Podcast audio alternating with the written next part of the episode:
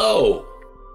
Welcome, everyone. Uh, this is Causal Islands podcast episode five. Uh, my name is Boris Mann. I'm the founder of uh, Fission and host of Causal Islands.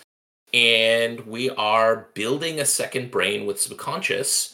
And the founders, uh, Gordon and Chris. Hello, Gordon and Chris. Hello. So I realized one of the things that we talked about ahead of time. We've known each other for a while and talk about this a lot in this uh, these labels of things of tools for thought and second brain and and of course the um, the episode is called building a second brain. So can we get started maybe with just saying what is subconscious? What is this second brain that you were building? Uh, yeah, certainly. So, uh, I guess subconscious is a tool for thinking together, and it's powered by a decentralized protocol that stores thoughts the way your brain does.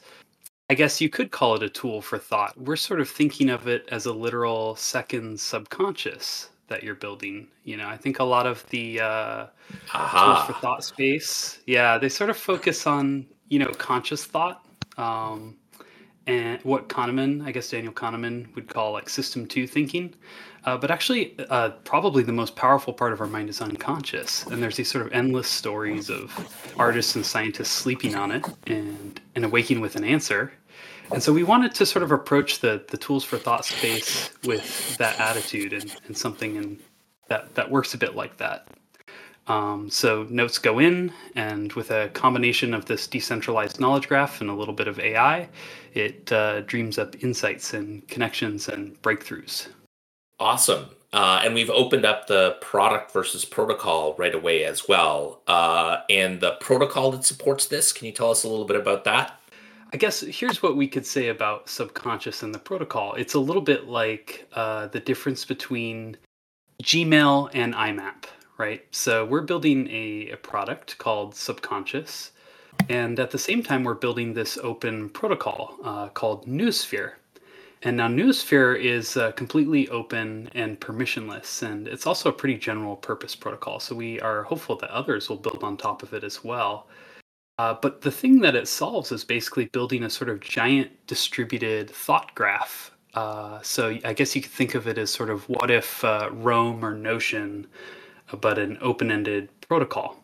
Um, now, for me, uh, the reason why I started pulling on this thread is I, I love this space. I love tools for thought, uh, but I've also I've used over the years a number of them, uh, SaaS products, and some of them have gone out of business, and I ended up losing large chunks of my second brain when these SaaS products went out of business. So I felt like it was important to to be able to own uh, own your thoughts and this is, for, for a variety of reasons, a very difficult thing to do with the web as it works today. And to really sort of like hand ownership of data to the user, you kind of have to uh, rebuild parts of the stack. You end up having to build a protocol. And that's more or less what we've done, sort of created the, the thinnest vertical slice of a knowledge graph protocol uh, that sort of guarantees you data ownership and credible exit. Yeah, so um, maybe expanding a little bit on some of what Gordon just said. Uh, when I first talked to Gordon about the product that he was hoping to build, uh, that eventually came to be known as Subconscious, we talked about a few different um, sort of underlying goals uh, for user data uh, within the product. And some of those included, as Gordon mentioned, credible exit, um, but also like local first, offline, multi device editing the ability to sort of craft durable links to content.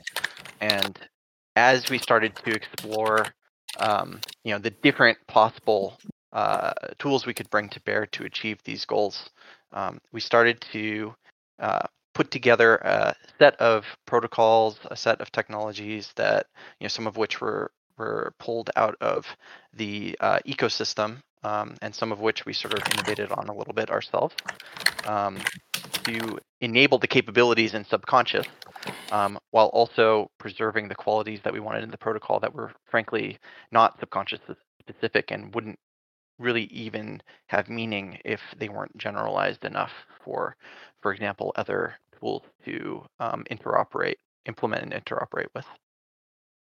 Yeah, I mean, and uh, I realize that we're like, there's just a blizzard of terms here, but we're just going to keep moving and annotate some notes after the fact. Um, so I think an unlock for me in uh, so one being uh, excited to to use subconscious to be uh, uh a beta tester um, in my own uh, sort of 20 plus years of blogging and notes and uh, and sewing on it. So very, very much resonate with a with a bunch of those terms. But an unlock for me was really the like, oh no, you could just use Noosphere for that.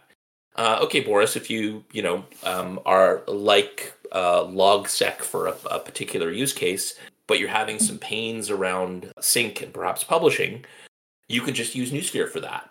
And I think that's one of the things that I want to uh, highlight that isn't necessarily clear for people. And so maybe maybe you you could respond to that about like that tension between product and protocol and where you're building subconscious right now as an ios app uh, first and maybe you could speak to that as well.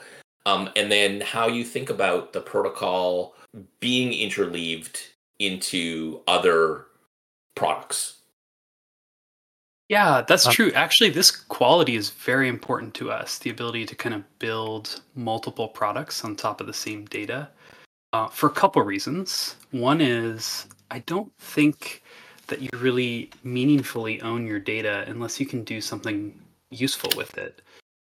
Uh, like if you use a SaaS app today, I guess GDPR mandates that they give you some sort of export. But what that typically looks like is just morass of custom JSON files. And to do better than this, I think we need something that's almost a little bit like the role that the file system played in the desktop operating system. So this is kind of interesting actually. The the file system was like this shared pool of resources that every app could read from and write to.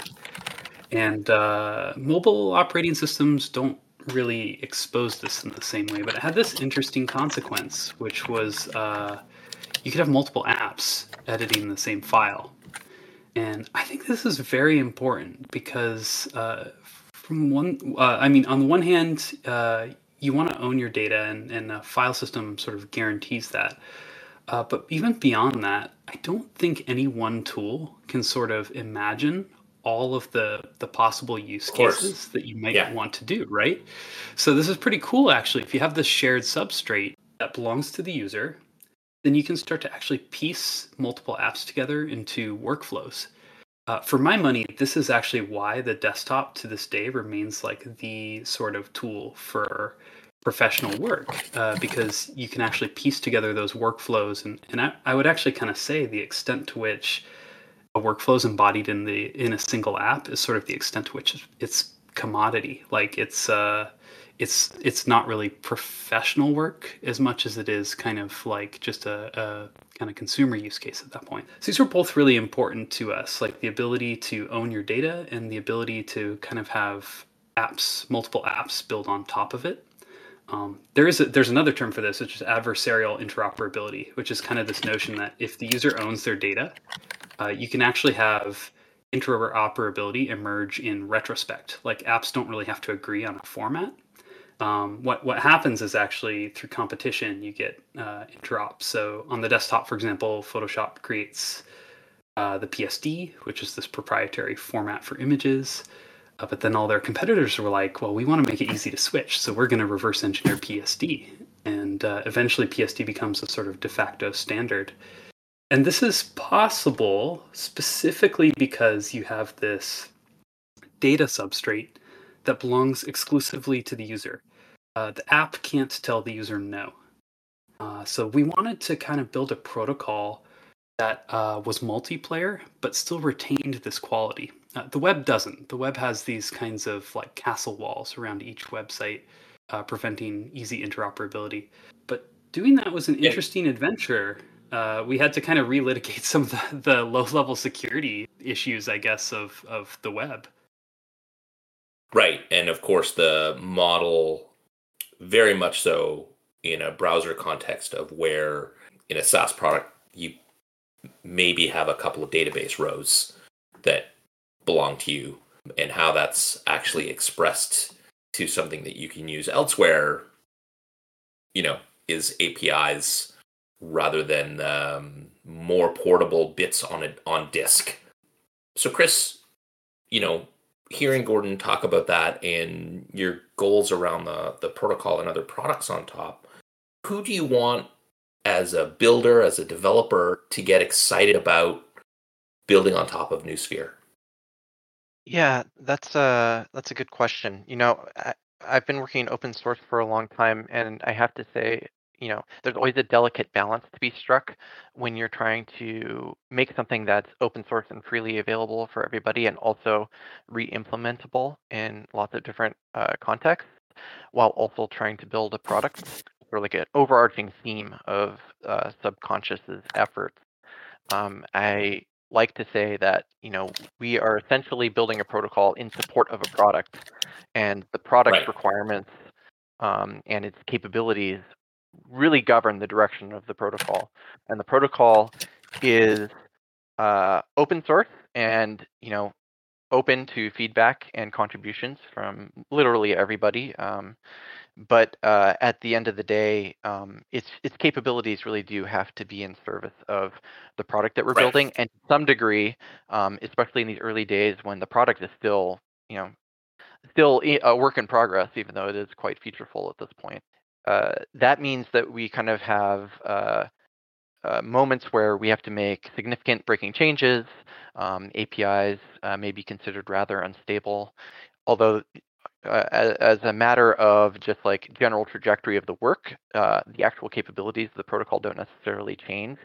Um, I would say like in these early days, that means folks who are involved and who you know want to either contribute to the protocol directly or make use of it have to kind of have a tolerance for uh, you know radioactivity in the APIs.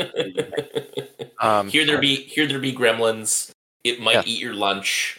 Um, we're we're talking about long term durable storage of thoughts, but right now, maybe keep a copy of those markdown files in a separate folder too.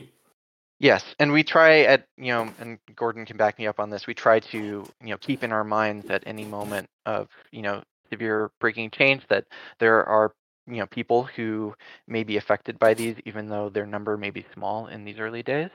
And I want to also just uh, caveat all of this by saying that we want um, any and every interested person who wants to contribute, even just by way of giving feedback in our Discord, to do so. And we do basically read everything everybody writes there and on GitHub and and talk about it amongst ourselves and and in public with them. So Great. We've got a couple of questions in here. I know uh, I have said to you all, um, so that and then uh, so subconscious is the product. It's an iOS app. Uh, we'll- get back to that in a second and let Gordon rip. But sticking with Noosphere, the Noosphere implementation, I run it on my desktop. It's command line tool. What's that called? Yeah, let me talk about Orb for a second. So Noosphere um, is integrated into Subconscious the app via um, our uh, Rust crate, which can be built as a static library that can be linked to any C, C++ uh, compatible you know, binary you may have. But we do have a reference client that we distribute that works out of the box that you can run on any command line uh, on Linux if you want to use our pre-built binary, or it also works on Mac OS um, and Windows if you are willing to build it yourself. And you can get uh, that utility on our uh, GitHub page, github.com slash subconscious network slash noosphere. Yeah, so the, uh, on the releases page, you can find pre-built Linux binaries there. But it's pretty straightforward to build it yourself. If you're handy on the command line, there's documentation for doing this um, in the uh, GitHub project.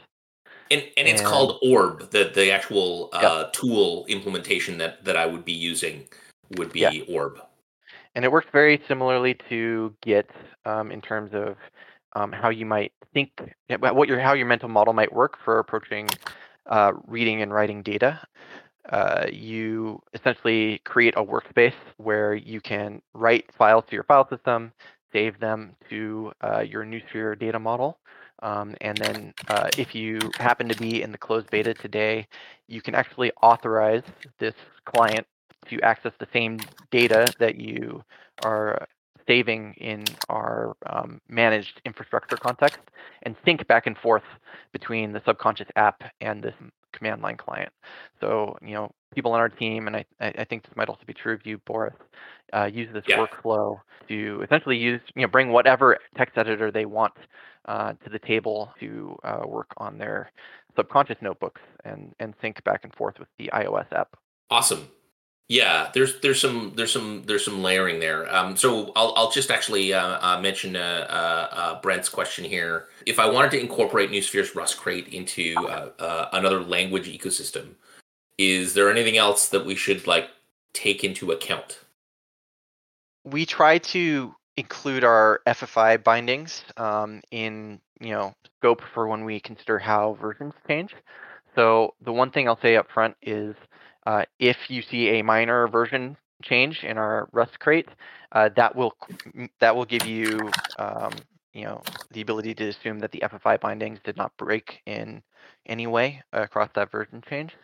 Um, and then, of course, if you see a major uh, version bump, you might want to check the change log just to make sure that the FFI bindings stayed the same. As far as considerations are concerned, I mean, if you're familiar with Rust, you know, obviously you get uh, certain guarantees around memory safety and, and other things. Once you uh, kind of cross go cross into other the territory of other languages, there's a certain amount of responsibility on the caller to uh, retain pointers and to free them um, at the appropriate time. So yeah, I'd say to some extent this is standard uh, cross-language uh, integration consideration. Um, I will awesome. say the um, the Swift integration. So we use Swift on the iOS app, and, and that means we're basically integrating this Rust crate with another language. And the wrapper that we ended up writing for the Rust crate was uh, like a couple hundred lines of code, maybe a little less. Um, so it's fairly approachable. I'd say it's sort of on par with embedding something like SQLite. Yeah, I think that's a good pointer, and it, it, it, you know, including the like, it's kind of like Git. So let's let's say for the record is that Noosphere, we we we put a couple of different high level label, labels. This connected knowledge graph. We've said things like Git. Guess what? It's a syncable file system um, because that's what we've said we need for interop. So you can you know edit text files you um, and and use that in other systems. Again, um, subconscious is going to read and write a certain uh, format. Uh, speaking for myself, I have this unholy workflow of getting stuff to work on mobile um, where I run a working copy Git client on my mobile wow. devices in order to sync. And that's not purely, you know, idealism or masochism. It's just that I like there isn't any other way to do multiplayer sync. Uh, and it works in quotation marks but I'm, you know, this is one of the reasons I'm very excited about Noosphere uh, as this substrate. And so we've got this file system, we've got syncing, um, asterisk multiplayer, and some like knowledge and and durable linking, which I think is interesting. And I, bouncing back up to the product layer, um, and to a comment here from uh, uh, from Nick, is, but wait, AI so we've got some notes. Uh, they can connect to things, and we've got an iOS app that's with us at all times. Uh, we've got some fun competition happening with with Apple releasing Journal, maybe. So, how do you think about me using Subconscious in my pocket? Yeah, specifically wow, with AI. A, a lot to unpack there. Yeah. Um, let's see we could talk about this in terms of you know sharing layers between protocols and products. We could talk about uh, what subconscious the product looks like and how we think about ai um, which which of these paths do we want to go down? I i think ai and i'm you know we'll agree to just use that as a term right now um, sure. as a big bucket of stuff that's happening. Um, yeah. I think that's an interesting one. You know, uh, I, I, talked about my 20 years of notes and and uh, and some of the people I've been on this 20 year long journey with. I've always wanted tools to introspect that stack of notes to yeah. help tell me what I'm thinking. So, how do you think about AI plus subconscious? Um, maybe a maybe you know initially when you got started, and then like in the today of uh, the waning days of 2023. Yeah, that's great. Well, I guess, you know, like you, I have, oh my goodness, more than a decade now of pretty dense notes. And at first, this started as a coping mechanism for ADHD. Uh, but eventually it grew Snaps, into snaps. yeah, yeah. It's like a, it's literally it's a kind of cognitive prosthetic. It's what keeps me functional. You know, if I were on the savannah and you know we were we were hunting big game together, probably that little cognitive quirk wouldn't cost me anything. But I live in the modern world, and everyone requires me to be very punctual and organized and to sort of keep things on track. And and the way that I adapted to kind of cope with this is writing a lot of notes because uh, my memory is bad. And uh, it turned out there's just a lot of good stuff in 10 years of notes. I started, you know, sort of, I guess, the kernel of subconscious when I started noodling on this idea two, two and a half years ago, maybe. You know, I started noodling on these kind of uh, simple algorithms to try to find patterns within my notes and reflect them back to me and also to kind of give my notes a chance to think back. Like we call these things second brains, tools for thought, like Notion or Roam. But largely, the way we use them is we sort of create a note and we lob it into the void, and we never really see it again unless we think to search for it. But actually, this is it's a really interesting uh, kind of collection of of of information because it's everything that matters to me in in a pile and i i kind of want to know what it has to say to me. So in the beginning i was sort of this is before gpt even probably around when they were building gpt-1 i was just kind of noodling with some very very simple algorithmic uh, kind of filters and generative algorithms to reflect insights back to me to ask me questions to find connections. Uh, then gpt happens and all of a sudden this idea of like what if my notebook were enchanted with a little agent kind of gets multiplied by by a hundred? And at, at first i'm kind of like holding my breath because I, i'm like okay this one company invented this crazy new technology and it seems like they have a lock on the future but then all these open source models start to emerge yeah and so you know all this stuff is changing really quickly but I would say that uh, I, I'm going to bet that in 2024 we see the emergence of on-device inference. Um, you know, Google already announced it. I will be shocked if Apple doesn't ship something. So we're we're quickly tumbling into this world where these models, uh, they're both high quality open source uh, models that you can run in the cloud, and there are probably going to be some on-device models that you can run as well. Um, so, from a, a, sort of, I guess, design perspective, uh, here's how I see AI. I, I think it's often conceptualized as a sort of big brain that you ask questions and it's supposed to give you back factual answers. Like this is kind of the um, maybe the Hollywood picture of AI is that it's some sort of like big brain god that you ask questions of and it it, it delivers the answer. I actually don't think that this is a good description of what LLMs are at all. It actually, if you look at the papers, LLMs seem to simulate reasoning by reaching for a bunch of pre-baked reasoning-like behavior that's in their training data. And uh, so Stephen Wolfram, who's a sort of AI research, researcher, he's sort of observed that they're actually computationally shallow. You shouldn't think of what they're doing as reasoning.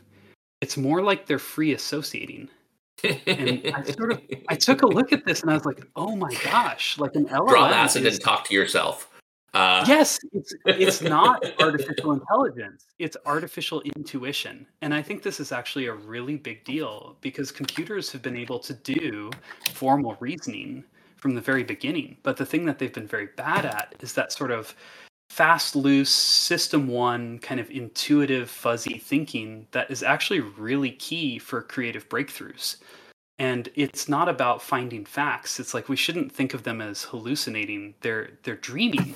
Like we basically taught computers to sort of generate creative insights. So this is kind of the, I guess, the design approach that we're taking to LLMs is let's take uh, all of those insights that you've been jotting down and start to use things like embeddings to look for associations, uh, maybe ideas that are connected, um, maybe reflect them back to you with questions.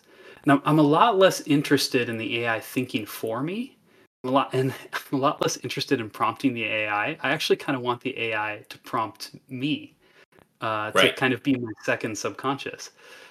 you know, taking it back to I think the uh, Apple Journal and devices and ownership, I think is an interesting direction as a baseline with subconscious as product powered by Noosphere.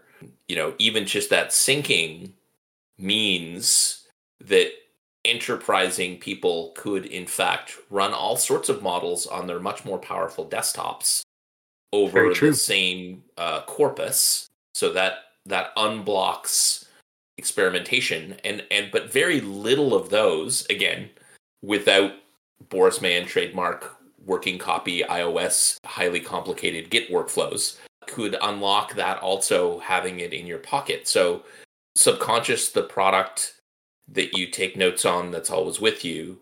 Let's let's talk about that again. Um, you know, Roam or Notion are started as as as web SaaS products and they have some mobile. You've written in Swift on top of powered by Noosphere and you're which situated I have on mixed iOS. feelings about. By the way, Yeah. yeah, iOS for Please. me was not a. It's not a natural fit. Like both Chris and I are deep, deep web guys. Uh, we, Chris worked at, at Cloudflare. We both worked on Chrome. I worked on uh, on Firefox at Mozilla. Like we know the web deeply and we love it. So building mobile first was not. It was. It was, a hard to swallow pill. But I felt uh, well a couple things about this. One is uh, I don't know how this is for you, but I felt like the experience of using a tool like Notion or Roam or Obsidian on mobile was not that great. And I don't think the barrier here is necessarily technological. I think it's uh, very difficult to take a product that has been imagined for desktop first Yeah. Yeah. and then shrink it down. Uh, whereas conversely, starting with mobile and then growing up tends to work a little bit better. I think in general, like you can't starve an ele- elephant to get a mouse. Um, it's just a it's it's a difficult thing to do. So that was one reason we decided to go this direction, and another was that I feel like the notebook you have with you is, is the best notebook. It, I you know I in a, in a sense I think you're not competing with something like Roam so much as you're competing with Apple Notes. Like this is the dark matter of tools for thought. If everyone does it and no one talks about it, no one even conceives of it as a tool for thought. But you know, I, I think that actually in some ways these these sort of notebooks that ship with your your phone, they're they, they underserve. They're not that great, and even Apple is starting to recognize it. You know, they're they're building this journal app. Uh, to me, this says a couple things. One, that tools for thought are going mainstream, and Right. two, that Yeah. that some of the big players like Google and Apple have finally kind of wrapped their heads around that. Like it's more than just a to do sticky notes, right?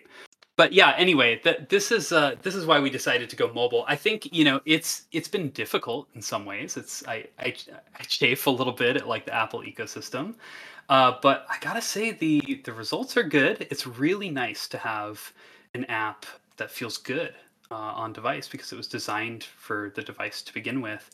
I think it also forced early on some really meaningful decisions. Like we wrote the protocol stack in Rust, and and a lot of decentralized protocols end up being written in JavaScript, which kind of means they can run in a browser, but it's very difficult to run them anywhere else.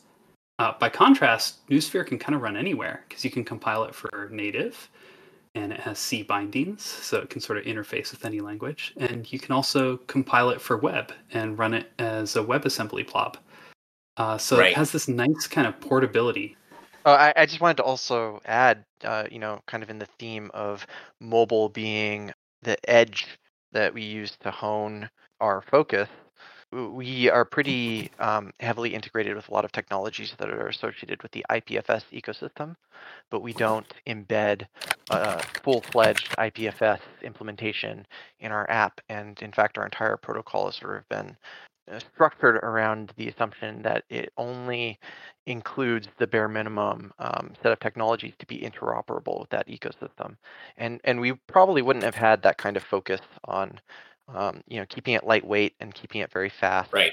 Uh, if if we hadn't started uh, from this position of well, it needs absolutely needs to run on a mobile phone, and it has to Yeah. run well enough that nobody can tell that there's all of this kind of decentralized magic under the hood. Can't can't be draining your battery. Can't fail to load things. Uh, exactly. I'm very excited about. I continue to be excited about Noosphere uh, and Subconscious in the context of, uh, like I said, I like selfishly as me, I don't have a lot of choices. I was giving some feedback to someone who had done a trick where I'm like, oh yeah, I tried that before.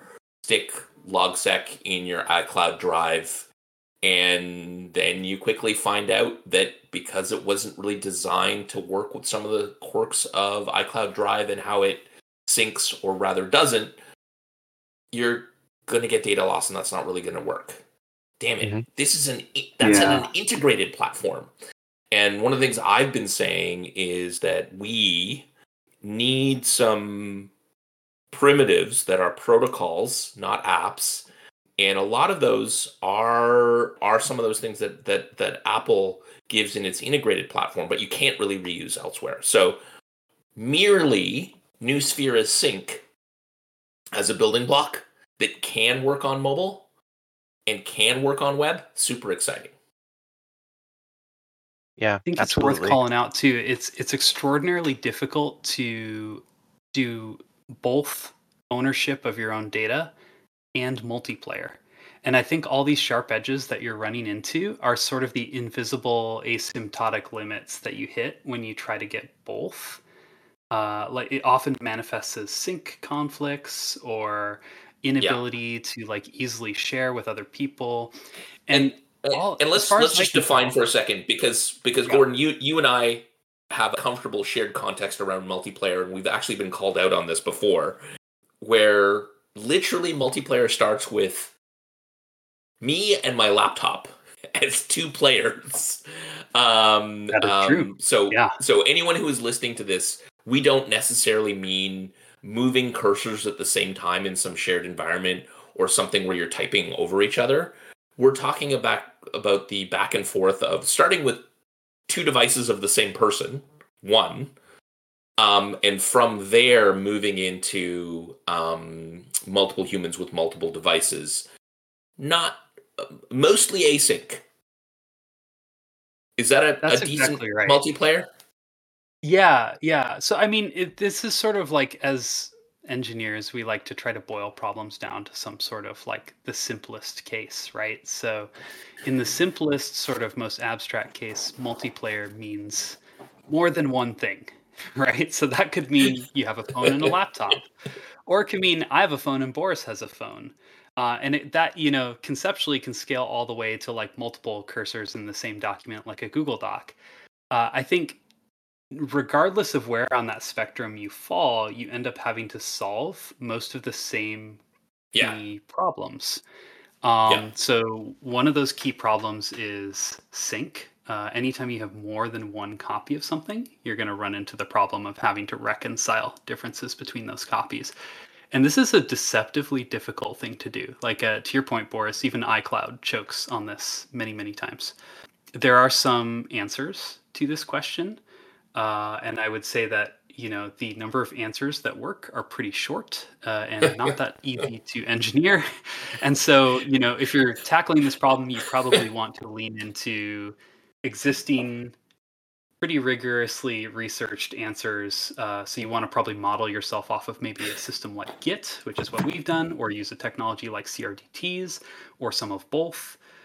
In any case, sync. Sync is one of the big ones. Another Yes. one, if you're talking about uh, multiplayer with multiple humans, especially, is uh, security and privacy. Like Mm. anytime there's more than one human player, you are now in an adversarial environment. This is what you should assume anyway if you're designing a protocol, because there are bad guys out there, right, who want to mess with your stuff. And uh, and so there are a number of challenges uh, to solve when it comes to you know security and privacy in a multiplayer context. Um, the web has a set of answers for this, and the its answer to every security and privacy problem is to basically put a wall around uh, what's called the origin, which is basically the domain name that the data comes from. Uh, so this Right. is we call this like a castle wall kind of security model. The challenge is that sort of baked in with that assumption is lock-in.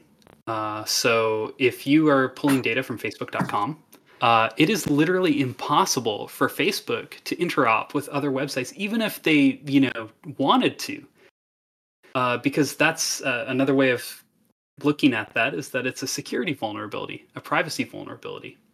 To do better, you actually have to, yeah, the tyranny of origins, yeah, exactly.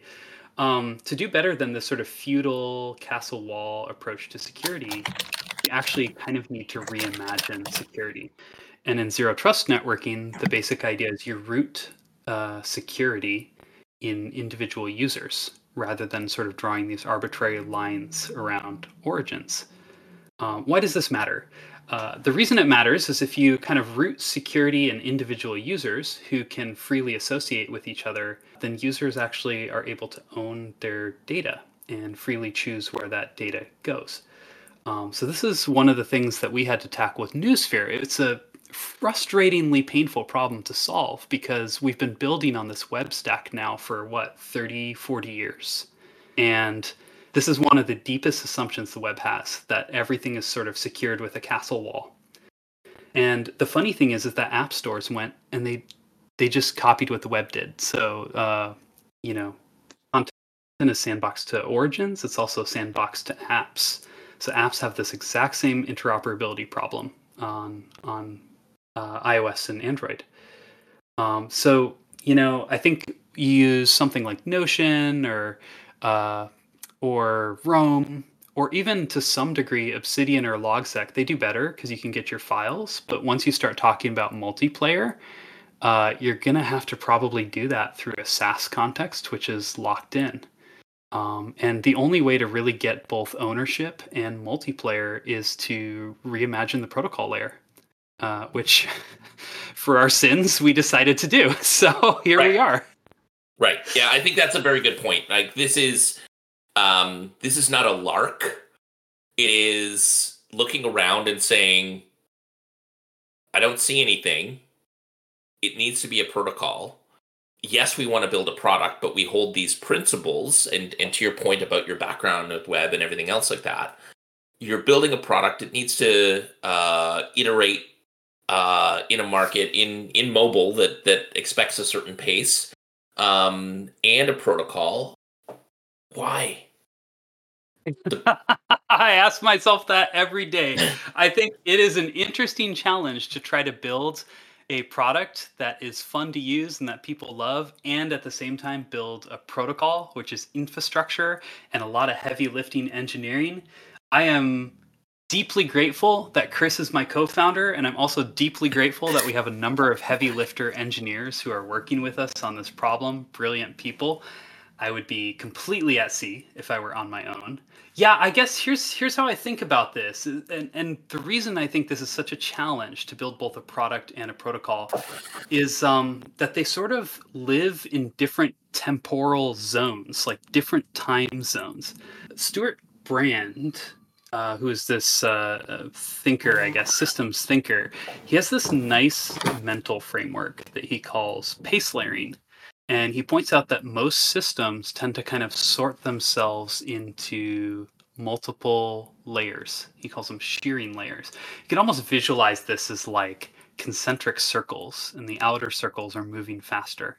Some of the um, circles that he points to in hu- most human systems, starting from the top, the sort of fastest pace layer would be fashion. Like we end up having sort of cyclical or, or new fashions every I don't know, year or couple years. Uh, maybe underneath that is commerce. Uh, so I would say that that's where product lives. You know, buying and selling, trading, making deals. This is commerce. Uh, this is a product. But underneath all of that is infrastructure. Like products don't exist in a vacuum. They actually need infrastructure to run.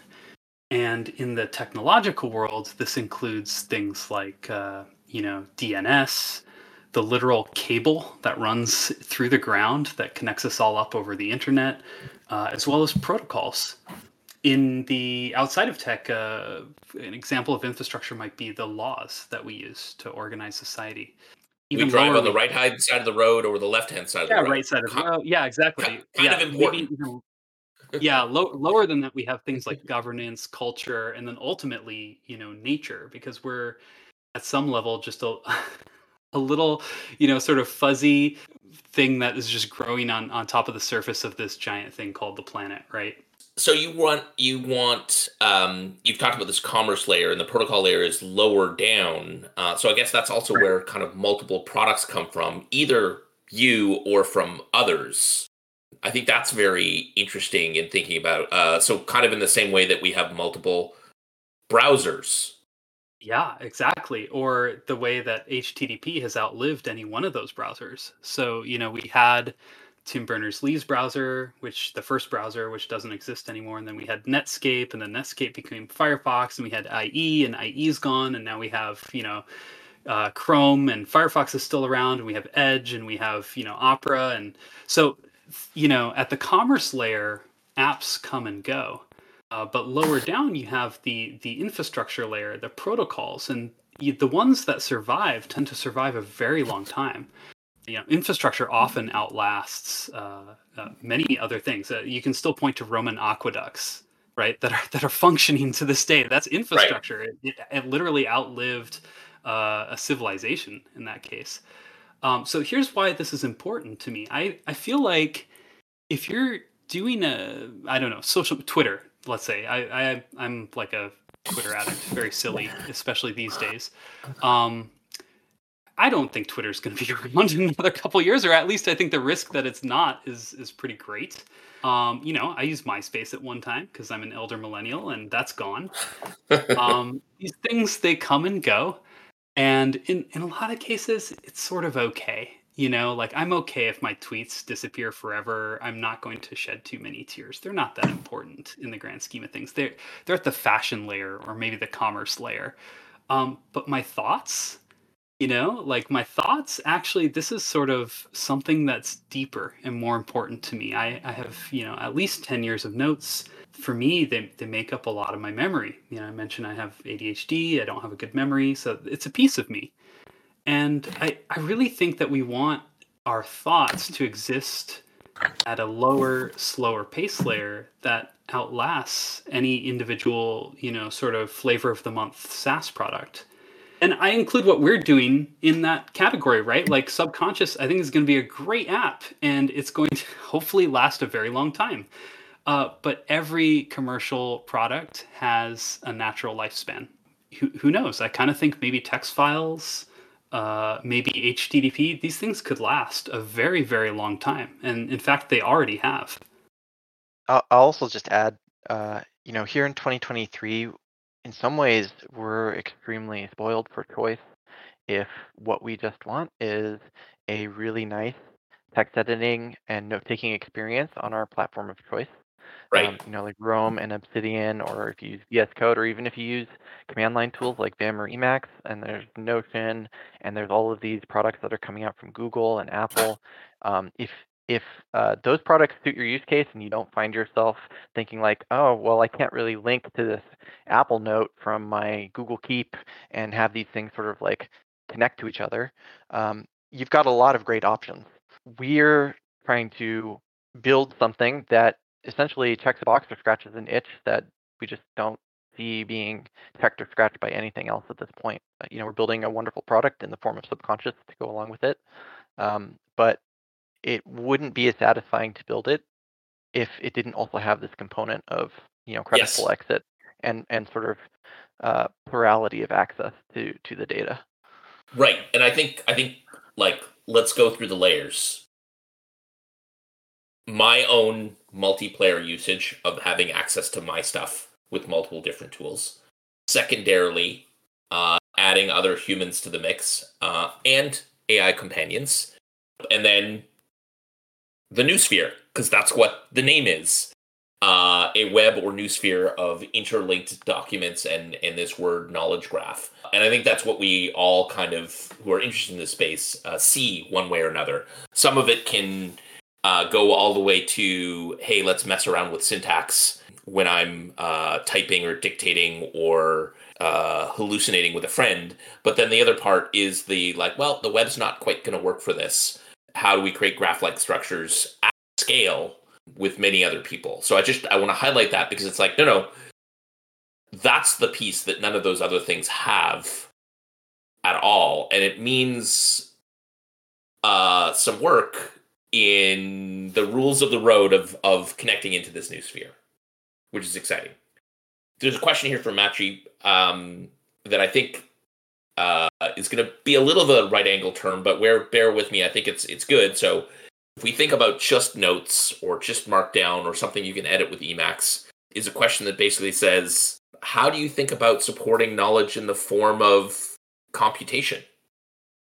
So documents that Good. combine reactivity, you know, this is another thing that we don't see very widely in in a lot of uh, tools for thought today. Uh, I have two answers to this one for the protocol and one for the app we're building. So, on the protocol side, uh, Noosphere is actually a very open ended protocol. Uh, you could think of it as a kind of envelope format, and you can put anything in the envelope that you want. So you could put Markdown in there, you could put images in there, you could put JavaScript in there. Um, and actually, the, the structure of uh, Noosphere, the graph itself, is made up of these nodes called memos, which are these envelopes. And it's very similar to uh, a packet or an HTTP response, it basically has some key value headers and then a body part, which is like any content that you want, and it supports whatever type of content you like as well. What what kind of uh, content can go in Noosphere? Uh, certainly, uh, Turing complete scripting can go in Noosphere. Then you have to execute it somehow. Uh, so that I guess that brings us to clients and how how you want to actually like evaluate this content. Now, in Subconscious itself, uh, I wanted to do something kind of interesting with the way we we tackle this problem. So on the web, uh, every page is a mixture of, I guess you could call it dumb data and live uh, Turing complete scripting, JavaScript. And the web is very power- powerful because it mixes these two things together, which kind of makes every page uh, kind of like a mini app. Uh, but there is, I think, a cost to this power which is now you have a security problem on your hands because a Turing complete language can literally do anything. Like that's the definition, including bad things. And that means you have to trap the genie in a bottle. You have to actually trap these these pages inside of a sandbox. And this is what a lot of what browsers are doing for you, is sort of keeping those pages safe. This is actually you know normally fine but what it means is that uh, pages outside of the you know same origin they can't really communicate with each other. If they could it suddenly becomes possible to do all sorts of nefarious things uh, we call this a cross-site scripting attack. So for subconscious i wanted to kind of like look at this and maybe approach it with a twist. So uh, our app as opposed to the protocol, kind of makes a hard distinction between data and scripting. So, on the one hand, we have a format that we call subtext, which I guess you could think of as a kind of block block editor semantics version of Markdown. It's like similar to Markdown, but it's sort of chunked up into nice little blocks. And that is just data. Uh, you you're free to reference uh, you know all sorts of uh, documents from subtext, uh, but it's it's just a note on the other hand, uh, we have uh, scripting. And so, sort of, what we've thought of as scripting in the subconscious world is uh, something a little bit like a bot. It's basically a function that can read some part of the graph and then publish a new graph. And these bots are, are bots are people too in subconscious. You can follow people. Right you can follow bots, and they're both sort of um, part of your web of trust if you choose to follow them. Uh, so that's kind of how we've approached the the scripting uh, question in subconscious. Now that said, I think I want to reiterate: Noosphere actually doesn't have an opinion about this. If you wanted to bring your own app, like let's say you wanted to plug Noosphere into a Jupyter notebook, uh, you could certainly do this, and it would be no problem at all to load up a JavaScript file and run it in a particular context of your choice. And I think we'll probably see a lot of answers to this question as we see uh, other apps built on top of Noosphere. Yeah, right. So, as an example, let's underline this. Remember, Noosphere has the web in its sights. So, HTTPS, and we can also think of uh, protocols gone by like Gopher or Gem- Gemini. It has different trade offs of what it's trying to do, uh, but that does mean that you can put anything inside of it. In inside uh, uh, memos are the nodes. So rather than an HTML uh, page or response, you've got nodes, and so you could have inside of that uh, subtext, which is what subconscious natively reads and writes, or it could be JavaScript, or it could be Logseq flavored JSON, or as uh, as uh, Teleris has said in the comments, TiddlyWiki Tiddlers could be yeah, the, the substrate. Um, or, so could a, a, node as well could in fact also be a WASM blob Oh, yes, certainly. And actually, an area of research I'm very excited about that Fission is working on is the idea of hosting, is as I understand it, WASM blobs on IPFS and then uh, executing them in ways that are that have certain security guarantees. Am I getting this right, Boris? Maybe you could talk a little bit about this. yeah, thanks, and uh, thanks for the the fan shout, shout out. So IPVM or the Interplanetary Virtual Machine um, is the protocol for decentralized computation with content addressing. And uh, Fission is in the midst of uh, launching and making available the Everywhere computer. Um, so much like uh, Subconscious Beautiful. is the app and Noosphere is the protocol, Everywhere computer is our platform, and IPVM is the protocol that anyone can implement. And we're focusing on content addressed WASM that can run everywhere, whether that's in your browser or you know executed a thousand times by servers that you and your friends use or or elsewhere and uh yeah what i'm excited about with um as things get clearer for us um and we focus on this as the prime purpose of fission is leaning into other friendly protocols like Noosphere and saying great go over there if you want sync. I love um, that. I, I yeah, I was gonna say I, I I'm really excited about the the sort of ambient interoperability that you get for free with content addressing. And, and under the hood, uh, Noosphere uses content addressing. Uh, actually, we sort of layer a decentralized name system on top based on, on pet names, and we layer some you know self-sovereign cryptographic signing on top to enable uh, you to have like authorship via your public key and to enable things like end to end encryption in the fullness of time. But under the hood, it's content addresses. And that means that you're able to kind of uh, basically like freely mesh with anything else that is content addressed. Yeah, I want to get to some end end loops.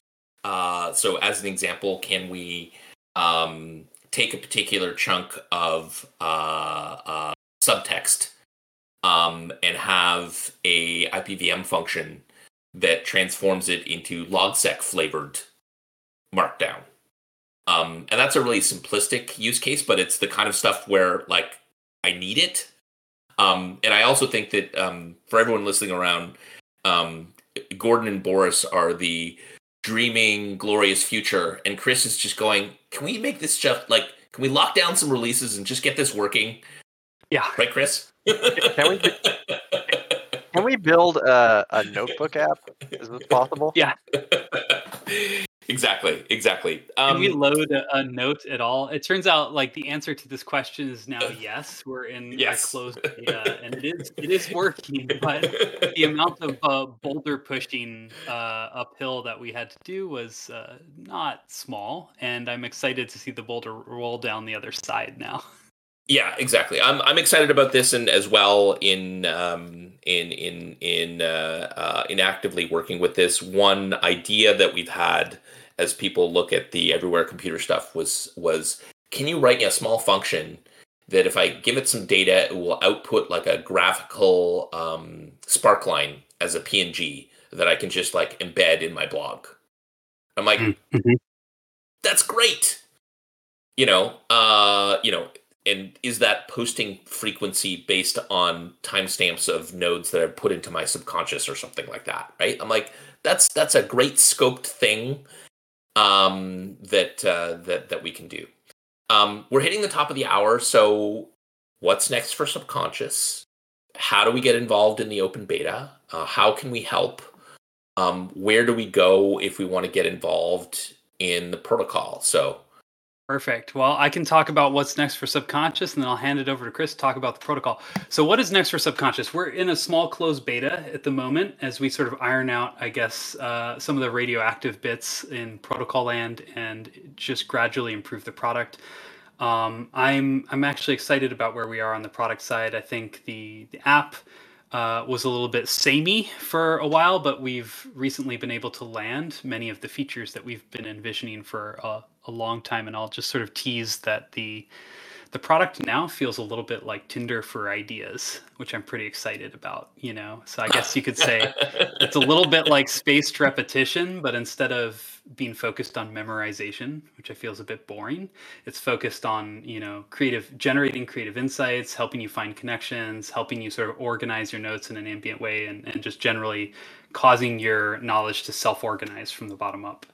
Um, so we're pretty excited about making headway on the closed beta, and um, and we're looking forward to an open beta before I think too long.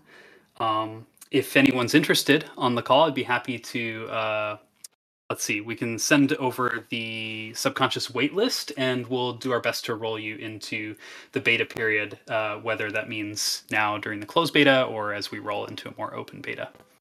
Uh, Chris, what's next for Noosphere?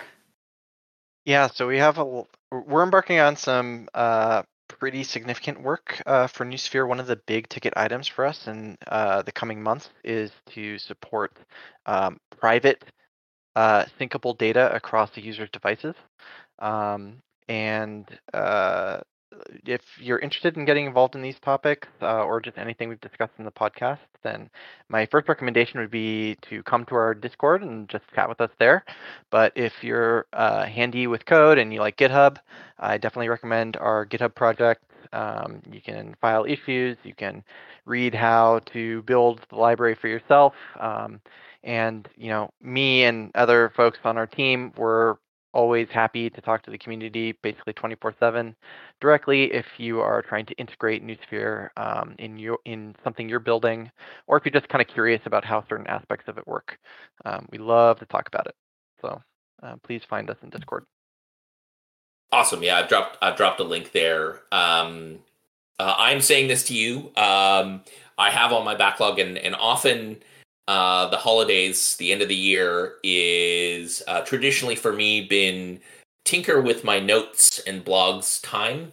Uh, so I'm looking forward to um, working with Orb um, and uh, and and getting something up and running for for that. Um, and I'm really looking forward for 2024. Uh, so um, and I will say actually the subconscious Discord is amazing.